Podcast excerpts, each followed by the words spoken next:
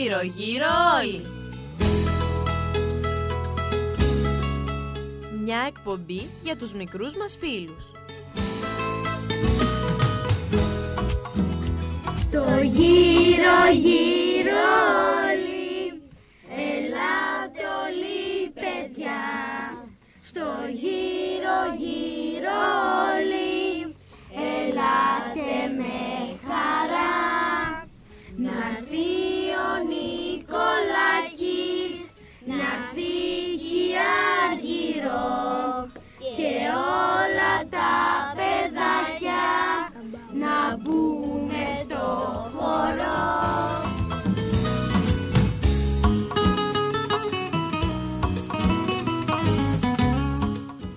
Επιμελούνται και παρουσιάζουν η Ελένη και η Αργυρός Σεργάκη.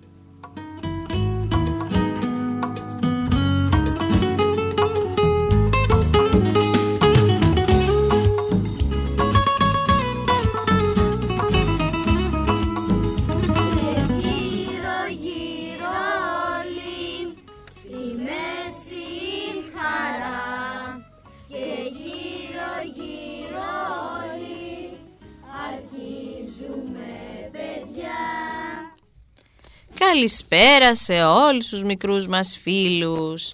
Είμαστε κοντά σας ακόμη ένα Σάββατο 21 του Γενάρη για να σας κρατήσουμε ζωντανά συντροφιά γύρω γύρω όλοι. Και έχω σήμερα εδώ και πολλούς φίλους γιατί τώρα στις διακοπές δεν είχα πολύ παρέα. Τώρα όμως που ξανά άνοιξαν τα σχολεία ήρθαν πολλά παιδιά και μάλιστα και πολλά παιδιά έχουν έρθει για πρώτη φορά.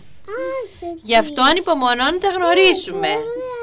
Για να ξεκινήσουμε να τα γνωρίσουμε. Πώς σε λένε; Τι τάξη πας Δημήτρη; Πρώτη.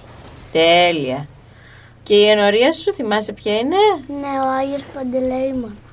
Μπράβο Δημήτρη. Πώς πέρασες εσύ τις διακοπές; Καλά. Και τώρα που ανοίξαν τα σχολεία ωραία; Ναι. Μπράβο. Θέλεις να μας πεις κάτι άλλο; Ναι. Για πάμε να γνωρίσουμε λοιπόν και τα άλλα παιδιά. Γεια σας, με λένε Αγάπη. Πάω νύχτη και η νωρία μου είναι ο Άγιος Χριστοφόρος. Γεια σου αγάπη, τι κάνεις εσύ; Καλά. Πώς θα πέρασες στο σχολείο αυτή την εβδομάδα; Καλά. Μπράβο. Χαιρόμαστε. Πάμε να γνωρίσουμε άλλη μια φίλη που κρατάει κάτι ωραίο που έχει φτιάξει από την προηγούμενη ώρα στο παραμύθι. Πώς σε λένε; Ραφαέλα. Τι τάξη πας Ραφαέλα; Ε, εμένα Πες δυνατά να σε ακούσουν οι φίλοι. Δευτέρα και η ενορία σου ποια είναι; είναι σπτερήμων. Μπράβο. Τι έγινε, εσύ έχεις τόσο βροντερή φωνή, μας έλεγες τραγούδια σήμερα σε ποια Και εγώ συντροφή; είμαι Μιχαέλα. Και εσένα Μιχαέλα σε λένε Γεια σου Μιχαέλα καλώς όρισες Τι κάνεις; Και εγώ ίσα. Ήρθες κι εσύ Μπράβο Τώρα δεν πας σχολείο ακόμα εσύ ε, Είσαι μικρή Και όταν μεγαλώσει θα πάω. Μπράβο Και σε ποιον θες να στείλεις φυλάκια που μας ακούει; Ποιος; Στη- Μήπως στην αδερφούλα σου; Είναι μέσω. Είναι... Είναι εδώ και μας ακούει; Όχι. Το μπαμπά είναι, το μπαμπά μου. Α με τον μπαμπά σου και τη μαμά σου Θες να στείλεις σε όλους φυλάκια λοιπόν; Μπράβο και ποια, τι ωραία κοτσι- τζιμπιδάκια είναι αυτά που φοράς στα κοτσιδάκια σου. Πολύ ωραία. Τα... Ροζ, φανταστικά. Μπράβο. Είναι έτσι στα μπαλάκι. Α, Που έκανε έτσι στα μπαλάκι. ε, μετά θα το πάρεις πάλι. Πάμε να γνωρίσουμε και τους υπόλοιπους φίλους. Τη φίλη που σε κρατάει να γνωρίσουμε. Που ερχόταν και παλιά, όταν ήταν πιο μικρή. Ποια; Εμένα με λένε Ελευθερία. Ε, πάω έκτη δημοτικού και η Όχι, ενορία μου Ροδία. είναι, και η ενορία μου είναι ο Άγιος Χριστόφορος. Καλώς την Ελευθερία. Τι κάνεις Ελευθερία; Καλά. Πώς Είναι πάει η Γεωργία, τελευταία είσαι χρονιά στο Γεωργία δημοτικό; ακόμα. Ωραία κυλάει; Ναι, Κουρεύτηκες κιόλας ή μου φαίνεται; κουρεύτηκα, ναι, χθες. Α, μπράβο με. Για, πω, το κατάλαβα, είδες; μπράβο, τέλεια. Πάμε να γνωρίσουμε και την αδερφή σου. Με λένε Γεωργία, πάω τετάρτη δημοτικού και η ενορία μου είναι ο Άγιος Χριστόφορος. Καλώς τη Γεωργία. Τι κάνεις εσύ; Καλά. Πώς θα πέρασες τις διακοπές; Τέλεια. Τέλεια, μπράβο. Έχει, είχες κάποιον που να γιορτάζει μήπως αυτές τις μέρες; Και θες να το ευχηθείς; Δεν θυμάμαι. Μμμ, και το σχολείο όλα καλά; Ναι. Μήπως πήγε κανείς καμία εκδρομή αυτή τη βδομάδα; Όχι. Για να γνωρίσουμε και άλλη μια φίλη που ήρθε σήμερα πρώτη φορά. Με λένε Μαρία Κασμάτη και η ενορία μου είναι στην Αγία Μαγδαληνή. Πολύ Πάω ωραία. πέμπτη τάξη. Είμαι 11 χρονών. Τέλεια Μαρία, καλώς όρισες. Πώς και έμαθες για την εκπομπή μας, είναι κανείς φίλος σου εδώ; Ναι. Ποιος; Η Ραφαέλα και ο Δημήτρης. Α, τέλεια. Και πήγες πριν και στην ώρα με το παραμύθι; Ναι. Σου άρεσε το παραμύθι σήμερα; Ναι. Κρατάς και μια ωραία καρδιά βλέπω, ε. Φανταστικά. Στο τέλος θα σε ρωτήσω πώς σου φάνηκε η εκπομπή. Εντάξει. Θα μας πεις και εσύ το όνομά σου. Καλά, εσύ θα μας το πεις σε λίγο. Ας ξεκινήσουμε όμως γιατί έχουμε και πολλά να πούμε. Να πούμε για δύο Αγίους που δεν είναι τόσο πολύ γνωστοί αλλά γιορτάζουν σήμερα. Για τον Άγιο Μάξιμο το Γρεκό που γεννήθηκε στην Άρτα αλλά η καταγωγή του ήταν από το Μοριά και το κοσμικό του όνομα ήταν Μιχαήλ Τριβόλης. Μαθήτευσε κοντά στον Ιωάννη Μόσχο με σπουδές στην Ιταλία από επιφανείς Έλληνες. Στον, Α- στο Άγιον Όρος Σεκάρι έγινε δηλαδή μοναχός με το όνομα Μάξιμος. Ήταν μοναχός και με παράκληση του τσάρου της Ρωσίας Βασιλείου το 1516 πήγε στη Ρωσία να μεταφράσει διάφορα λειτουργικά και θεολογικά βιβλία στη σλαβωνική γλώσσα. Εκεί όμως συκοφαντήθηκε και ταλαιπωρήθηκε με εξορίες, στέρηση θείας κοινωνίας και φυλακίσεις και τελικά το 1551 μεταφέρθηκε στη λάβρα του Αγίου Σεργίου, όπου ο ηγούμενος τον περιέβαλε με πολύ αγάπη, εκτιμώντας το πνευματικό του έργο. Εκεί άφησε και την τελευταία του πνοή στις 21 Ιανουαρίου που τον γιορτάζουμε και έγραψε και πολλά απολογητικά και ερμηνευτικά έργα. Και η άλλη Αγία που γιορτάζει σήμερα είναι η Αγία Αγνή που ήταν από γένος λαμπρό της Ρώμης δίδασκε τις γυναίκες την πίστη στο Χριστό και γι' αυτό συνελήφθη. Τη συλλάβαν δηλαδή.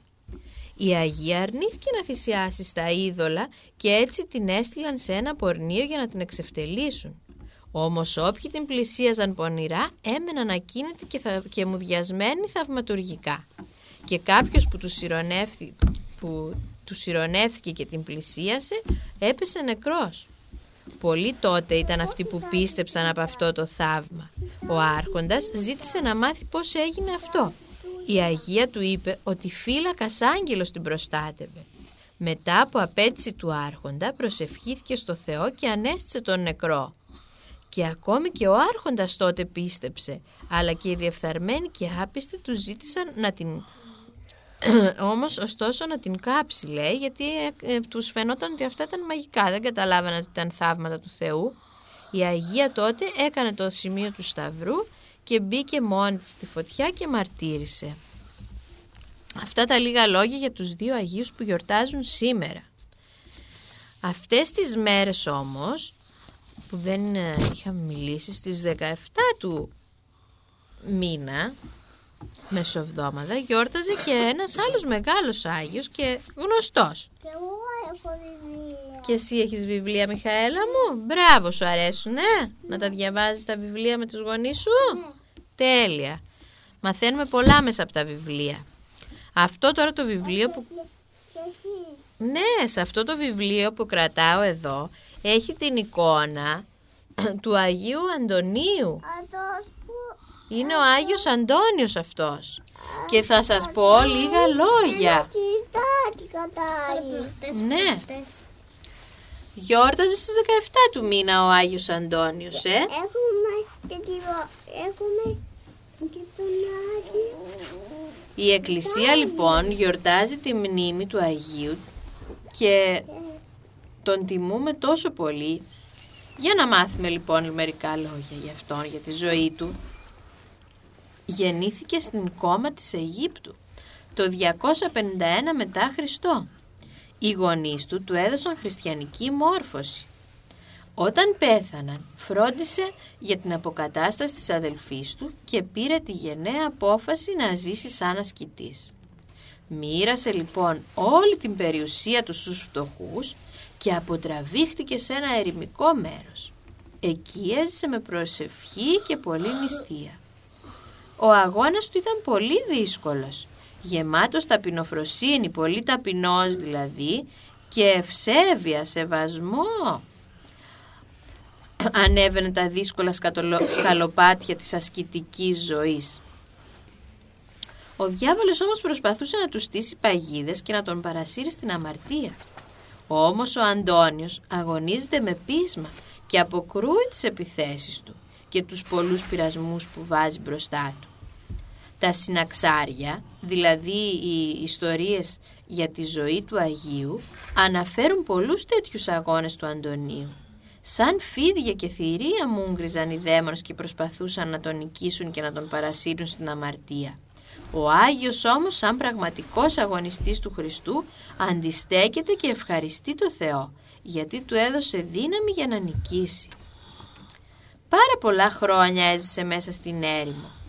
Όπως όμως το φως του ήλιου δεν μπορεί να κρυφτεί, έτσι και οι αρετές του μεγάλου ασκητή έγιναν γνωστές στον τότε κόσμο, παρόλο που ήταν στην έρημο που δεν είχε εκεί πολλούς και ήταν μόνος του ασκητής. Πολλοί χριστιανοί άρχισαν να καταφεύγουν σε αυτόν για να τους δώσει χρήσιμες συμβουλές και για να πάρουν τις ευλογίες του. Ο ίδιος ο Μέγας Κωνσταντίνος και τα παιδιά του τους στέλνουν επιστολές ζητώντας τις οδηγίες και τις ευλογίες του και τον ονομάζουν πατέρα. Μονάχα δυο φορές ο Αντώνιος άφησε την έρημο και πήγε στην Αλεξάνδρεια.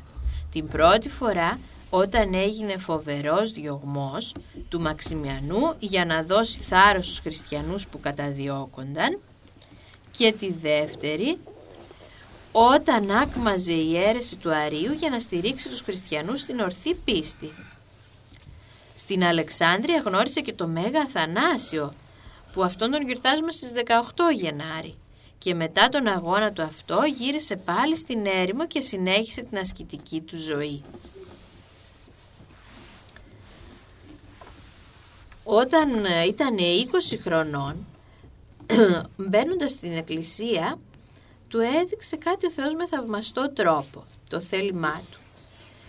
Άκουσε έναν ιερέα να διαβάζει τους λόγους του Ευαγγελίου που λέγαν «Εάν θέλεις να γίνεις τέλειος, ακούστε πώς αποφάσισε να πάει στην έρημο να γίνει ασκητής είχε μπαίνοντας λέει στην εκκλησία, άκουσε εκείνη τη στιγμή του στο Ευαγγέλιο που διάβαζε ο ιερέας και έλεγε: Αν θες να γίνεις τέλειος, πούλησε την περιουσία σου, δώσε τα λεφτά σου στους φτωχούς και ακολούθησέ με.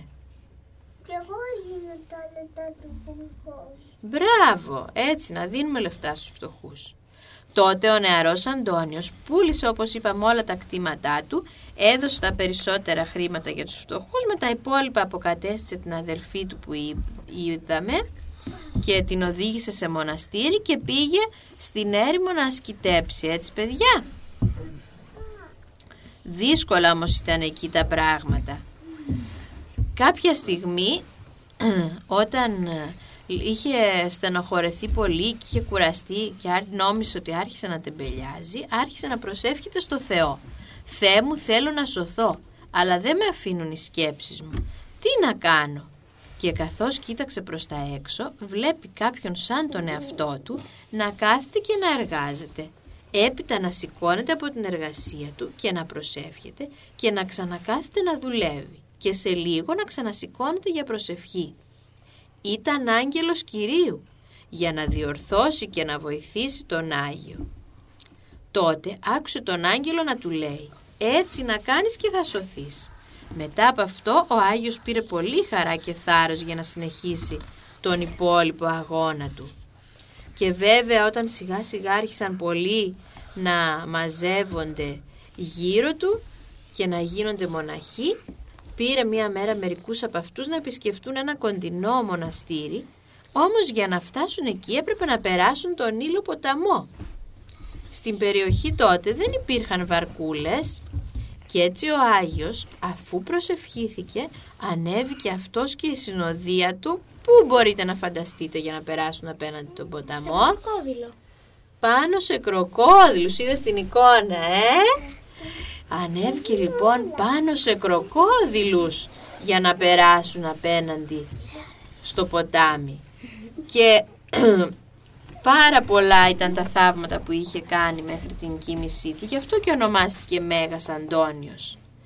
Και μάλιστα, παρότι ζούσε τόσο ασκητικά και με νηστεία στην έρημο, έφτασε σε βαθιά γεράματα. Ήταν 105 χρονών όταν ο Θεός τον κάλεσε κοντά του για να τον ανταμείψει για τους αγώνες του και για τη μοναχική ζωή. και γι' αυτό τον λέμε και Μέγα επειδή είναι και ε, θεμελιωτής της μοναχικής ζωής. Είναι παράδειγμα για τους μοναχούς ε; και ε, για την αγιότητα της ζωής του αλλά και για τη συμβολή του στην ίδρυση και τη στερέωση του μοναχισμού.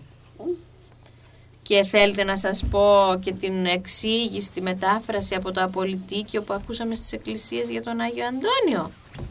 Λέει τον αγωνιστή Ηλία, τον προφήτη, αφού, αφού μιμήθηκε στον τρόπο ζωής και ακολουθώντας τον στον ίσιο δρόμο που άνοιξε ο Ιωάννης ο Βαπτιστής, έγινε κάτοικος της ερήμου και στήριξε στην οικουμένη με τις προσευχές σου.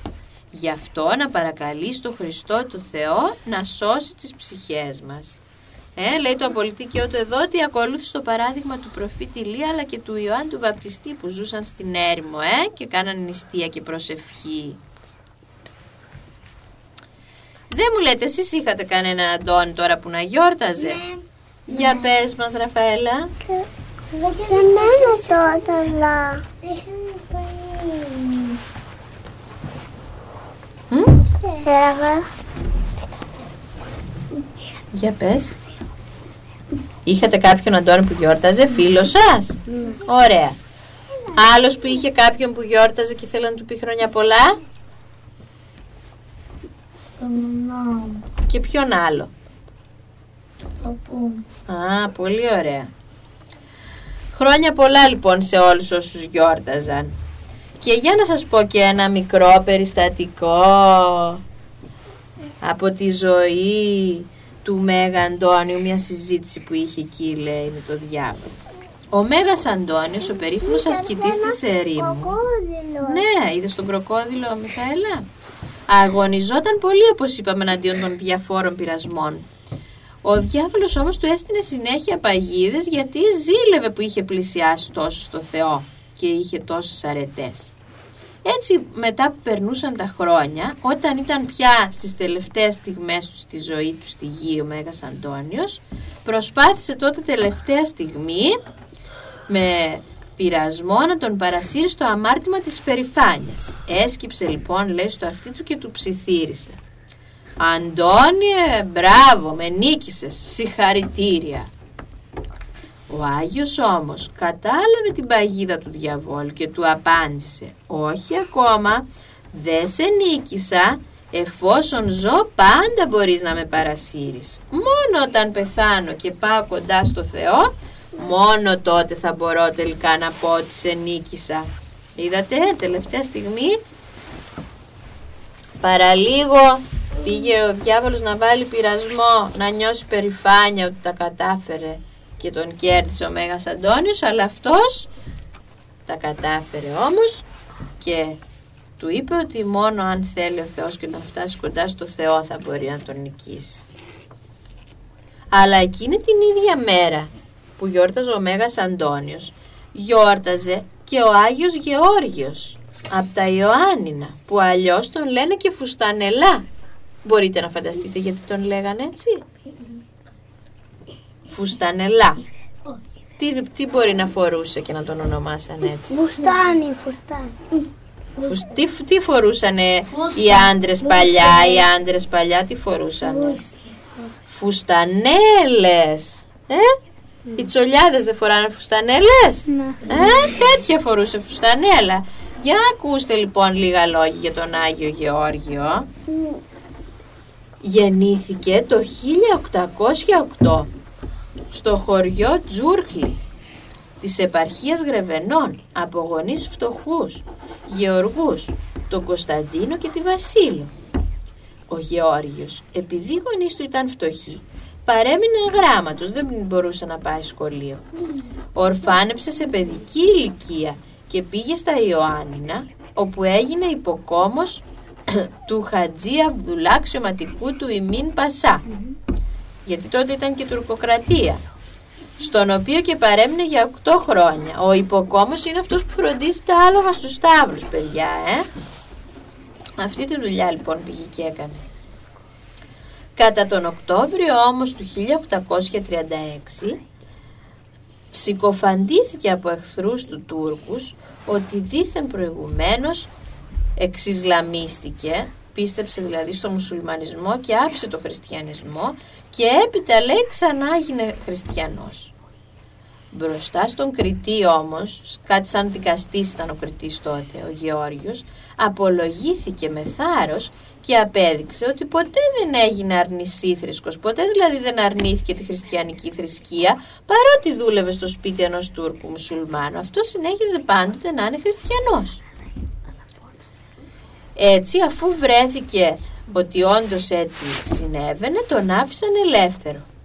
Αργότερα παντρεύτηκε με τη σύζυγό του που τη λέγανε Ελένη και προσλήφθηκε υποκόμος του Μουσελίμη Φιλιατών. Πήγε σε έναν άλλο τώρα να δουλέψει ως υποκόμος να φροντίζει τα άλογα. Κατόπιν λοιπόν με άδεια του αφέντη του ήρθε στα Ιωάννινα για δικές του υποθέσεις όπου στις 12 Ιανουαρίου του 1838 ημέρα Τετάρτη κάποιος Οθωμανός τον συκοφάντησε πάλι ότι ήταν προηγουμένως Τούρκος και ξανά έγινε χριστιανός. Έτσι πάλι συνελήφθη και φυλακίστηκε και με τη βία οι Τούρκοι προσπαθούσαν να τον αλλαξοπιστήσουν. Να τον κάνουν δηλαδή να μην πιστεύει πια στο Χριστό αλλά να αλλάξει την πίστη του. Ο Γεώργιος όμως έμεινε αμετάπιστος ομολογώντας το Χριστό και πως είναι χριστιανός. Μάταια λαός και κλήρος προσπαθούσαν να τον πείσουν να δραπετεύσει από τη φυλακή. Αυτός επέμενε να μαρτυρήσει για τον Χριστό.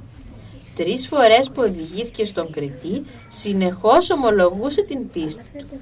Έτσι τη Δευτέρα 17 Ιανουαρίου του 1838 ο Γεώργιος απαγχωνίστηκε στην αγορά, τον κρέμασαν δηλαδή, ε, το λείψανό του παρέμεινε κρεμασμένο μέχρι τις 19 Ιανουαρίου. Έπειτα δωρήθηκε από τον Μουσταφά Πασά στο Μητροπολίτη Ιωαννίνων Ιωακήμ και τάφηκε με τιμές δίπλα στο ιερό βήμα του Μητροπολιτικού, Αγίου, του Μητροπολιτικού Ναού του Αγίου Αθανασίου. Και στις 26 Οκτωβρίου του 1975 έγινε η ανακομιδή των ιερών λειψάνων του Αγίου στο ναό που έφερε το όνομά του και κτίστηκε στον τόπο που πριν ήταν το σπίτι του. Και εδώ υπάρχει ένα μικρό μικρό εκκλησάκι αφιερωμένο στον Άγιο Γεώργιο από τα Ιωάννη. Ξέρετε που είναι; Είναι πάνω από τον Άγιο Χριστοφ... πάνω από την εκκλησία του Αγίου Χριστοφόρου. Είναι ένα μικρό εκκλησάκι. Λειτουργήσε τώρα που ήταν ε, παραμονή και ημέρα Πήγες μήπως Γεωργία, γιατί σε βλέπω έτσι και μου το μου κάνεις. Το έχεις δει όμως, ε, γι' αυτό μου κάνεις αυτό το νόημα το ωραίο, ε; Έχεις πάει σε αυτήν την εκκλησία κάποια φορά που είναι εκεί δίπλα από τις αίθουσες του κατηχητικού; Δεν θυμάσαι; Α. Μεγάλοι Άγιοι λοιπόν, πολλοί Άγιοι γιορτάζουν κάθε μέρα όμως στην εκκλησία μας, ε. Και εσείς όλοι βέβαια έχετε πάρει τα ονόματά σας από μεγάλους Αγίους και ευχόμαστε όλοι να ακολουθούμε το παράδειγμα των Αγίων. Εγώ ε; από τον Άγιο Δημήτριο. Βέβαια. Και το παράδειγμα του μεγάλου Αντωνίου που δεν έπεφτε σε πειρασμούς, ε, κρατιόταν μακριά από τους πειρασμούς. Εσείς τι πειρασμούς μπορεί να αντιμετωπίζετε σήμερα; Και να πρέπει να αντισταθείτε. Σας έρχει, ακούτε ας πούμε στην αυλή του σχολείου κάποιον μαθητή σας να σας πει μια κακιά λέξη. Μπορεί, δεν μπορεί να μπείτε κι εσείς στον πειρασμό να το απαντήσετε με μια άλλη κακιά λέξη; Όχι, Όχι εσείς είστε καλά παιδιά, ε. Μας, Μπράβο. μας έχει πει ένα κόλπο. Για πες. Να το γυρίσουμε την πλάτη και να φεύγει. Α, ωραίο κόλπο.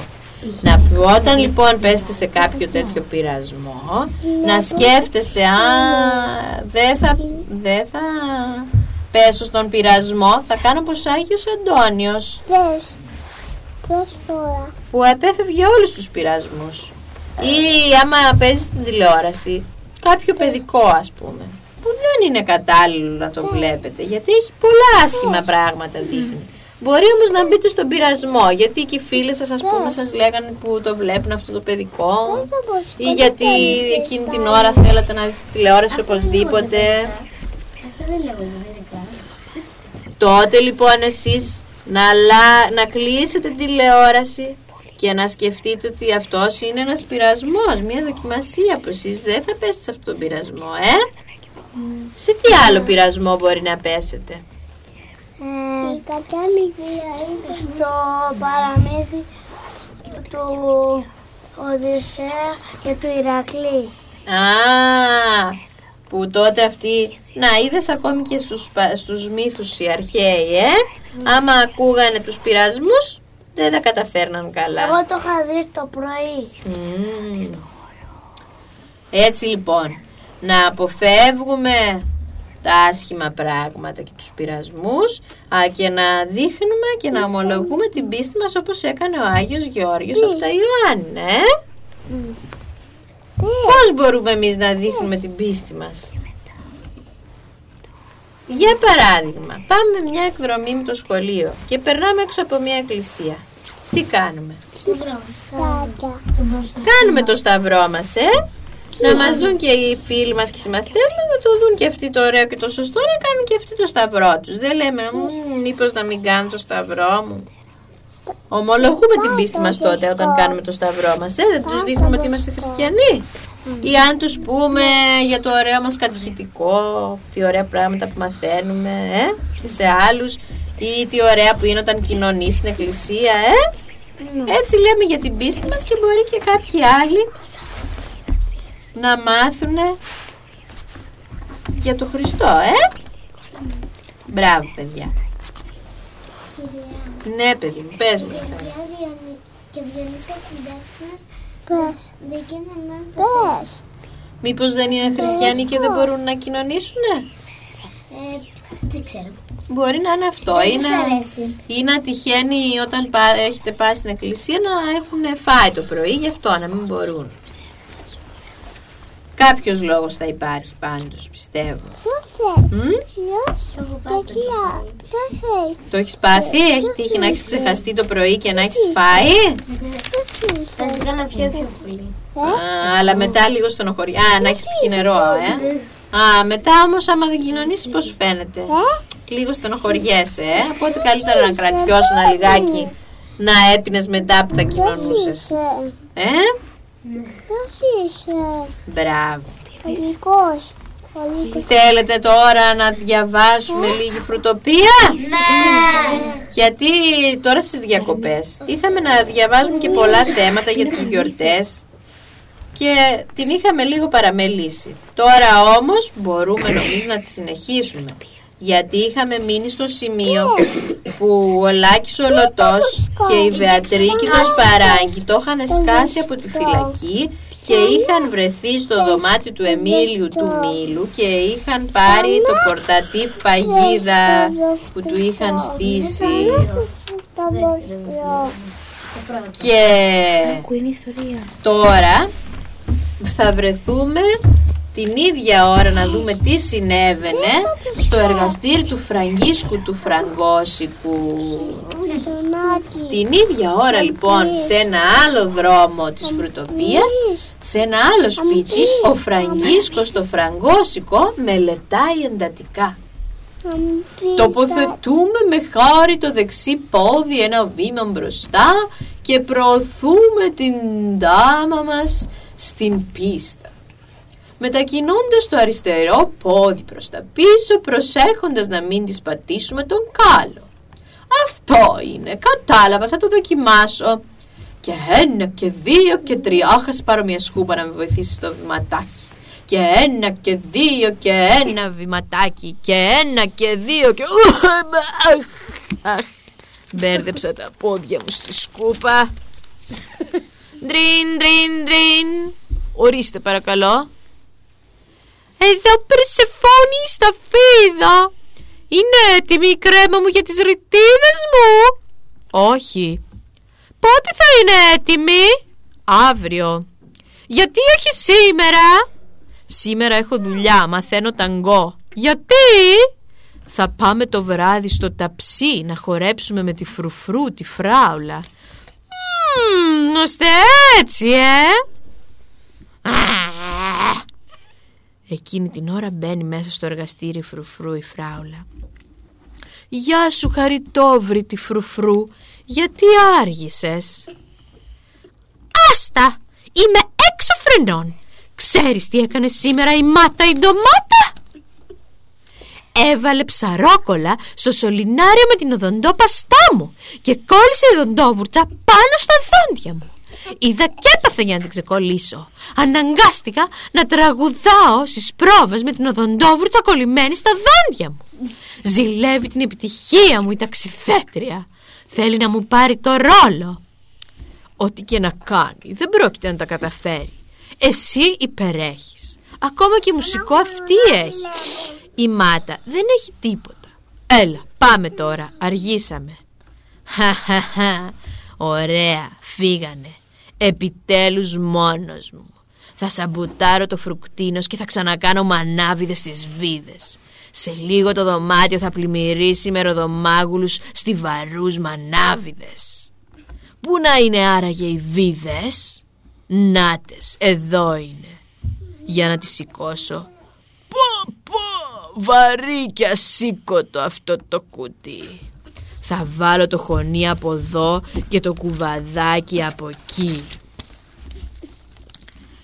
Αν τώρα μετατοπίσω αυτόν το μοχλό, αναποδογυρίσω αυτή τη ροδέλα, αποσυνδέσω αυτό το καλώδιο από εδώ και το συνδέσω από εκεί, το φρουκτίνος θα αρχίσει να λειτουργεί αντίστροφα.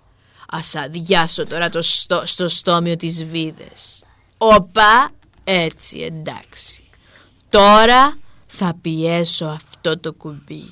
Οι βίδες θα γίνουν πάλι μανάβιδες και θα καταλάβουμε τη φρουτοπία, είπε ο Μανώλης ο Μανάβης που ήταν μεταμφιεσμένος. Πατώντας όμως το κουμπί... Όχ, τι είναι αυτό! Α, καραβίδα και άλλη καραβίδα. Οι βίδες δεν έγιναν μανάβιδες, έγιναν καραβίδες.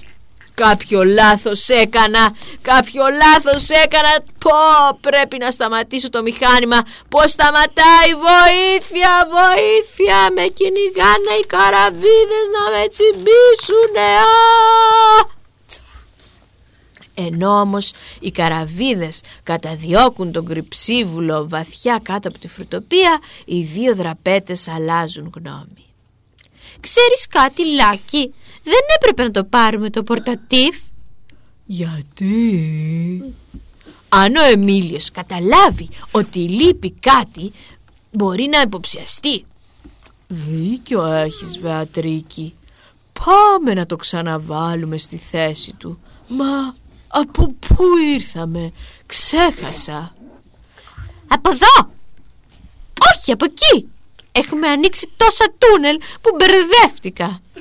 Από εδώ νομίζω ότι είναι. Α, εδώ είμαστε. Δεν είναι το ίδιο δωμάτιο, αλλαγμένο μου φαίνεται. Το ίδιο είναι σου λέω.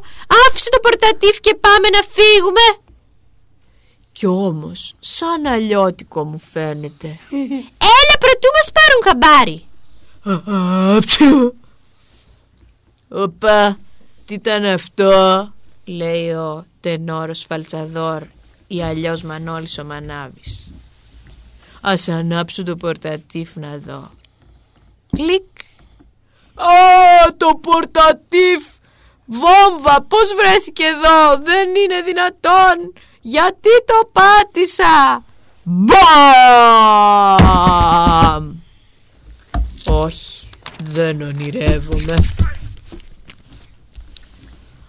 Εκείνη την ώρα όμως που γίνεται η έκρηψη φτάνει και στην πόρτα του κάποιος χτυπά.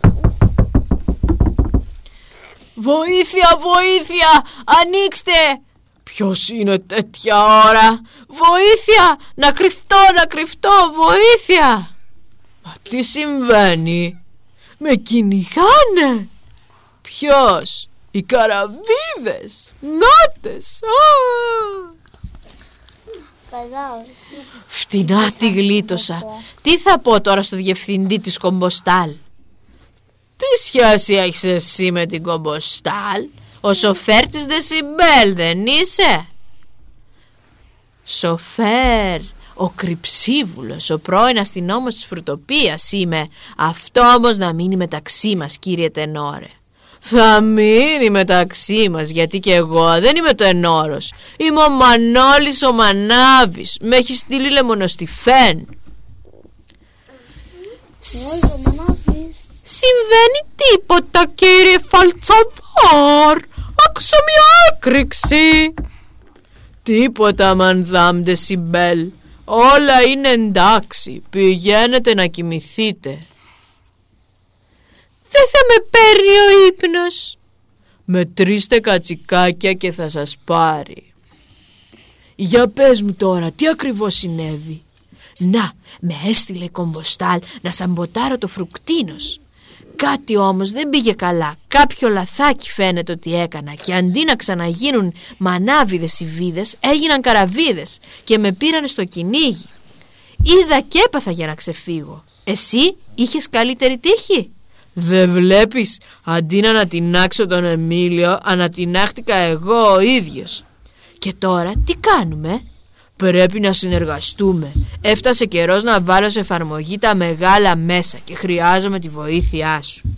Ποια είναι τα μεγάλα μέσα; Ο Ερετζούμ, το σκουλίκι. Τι όμως θα γίνει τελικά; Θα συνεργαστούν ο Μανώλης ο Μανάβης και ο αστυνόμος που τους έχουν στείλει δύο μεγάλες εταιρείες η Κομποστάλ και η Λεμονοστιφέν που θέλουν να χρησιμοποιήσουν τα φρούτα της φροτοπίας για να φτιάξουν κομπόστες και χυμούς για να εξολοθρεύσουν τον Εμίλιο το Μήλο και όλα τα φρούτα. Θα το δούμε στο επόμενο επεισόδιο της φρουτοπίας γιατί με όλους τους φίλους που έχω εδώ καλή παρέα. Και με αυτά και τα άλλα τα ωραία που είπαμε. Πέρασε η ώρα. Θέλω όμως πριν χαιρετήσουμε να ρωτήσω τα παιδιά που ήρθαν πρώτη φορά πώς πέρασαν. Μαρία πώς πέρασες; Πολύ ωραία. Να σε ξαναπεριμένουμε δηλαδή; Ναι. Ωραία, αλλά και αν δεν μπορείς να έρθεις θα ξέρεις ότι θα μπορείς να μας παίρνεις τηλέφωνο να μας μιλάς ζωντανά. Για άλλα και εσύ Μιχαέλα να μου πεις. Πέρασες ωραία; Ναι. Θα ξανάρθεις; Τι είναι το. Βιβλίο, αυτό που διαβάζαμε. Θα ξανάρθεις να το ξαναδιαβάσουμε; Τι είναι το. Αυτός είναι ο κύριος. Το παίρνει. Μπράβο. Θα έρθεις να, να μιλήσουμε και άλλη φορά και να μας πεις πώς περνάς; Θα σε περιμένουμε. Το διαβάζει. Γεωργία, εσύ που είχες να έρθεις πολύ καιρό, πώς πέρασες; Τέλεια. Χαιρόμαστε. Ελπίζουμε λοιπόν και οι φίλοι από το σπίτι να περάσαν καλά. Ευχαριστούμε όλα τα παιδιά που ήταν εδώ και μας κάνανε παρέα. Την ηχολήπτριά μας τη Γιώτα. Και όλοι μαζί για να κλείσουμε θα σας πούμε ένα μεγάλο και δυνατό... Γεια σας.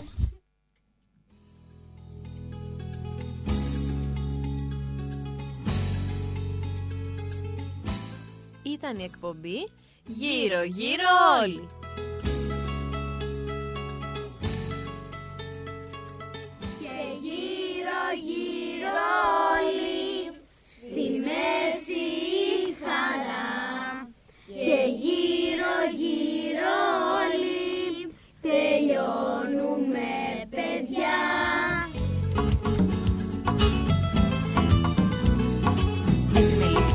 Παρουσίασαν η Ελένη και η Αργυρό Σεργάκη.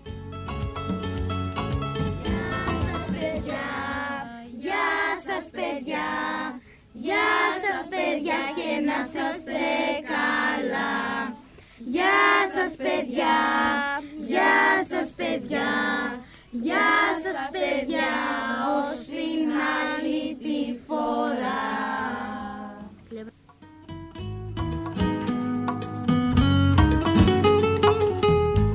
Ραντεβού το άλλο Σάββατο την ίδια ώρα. Γεια σας!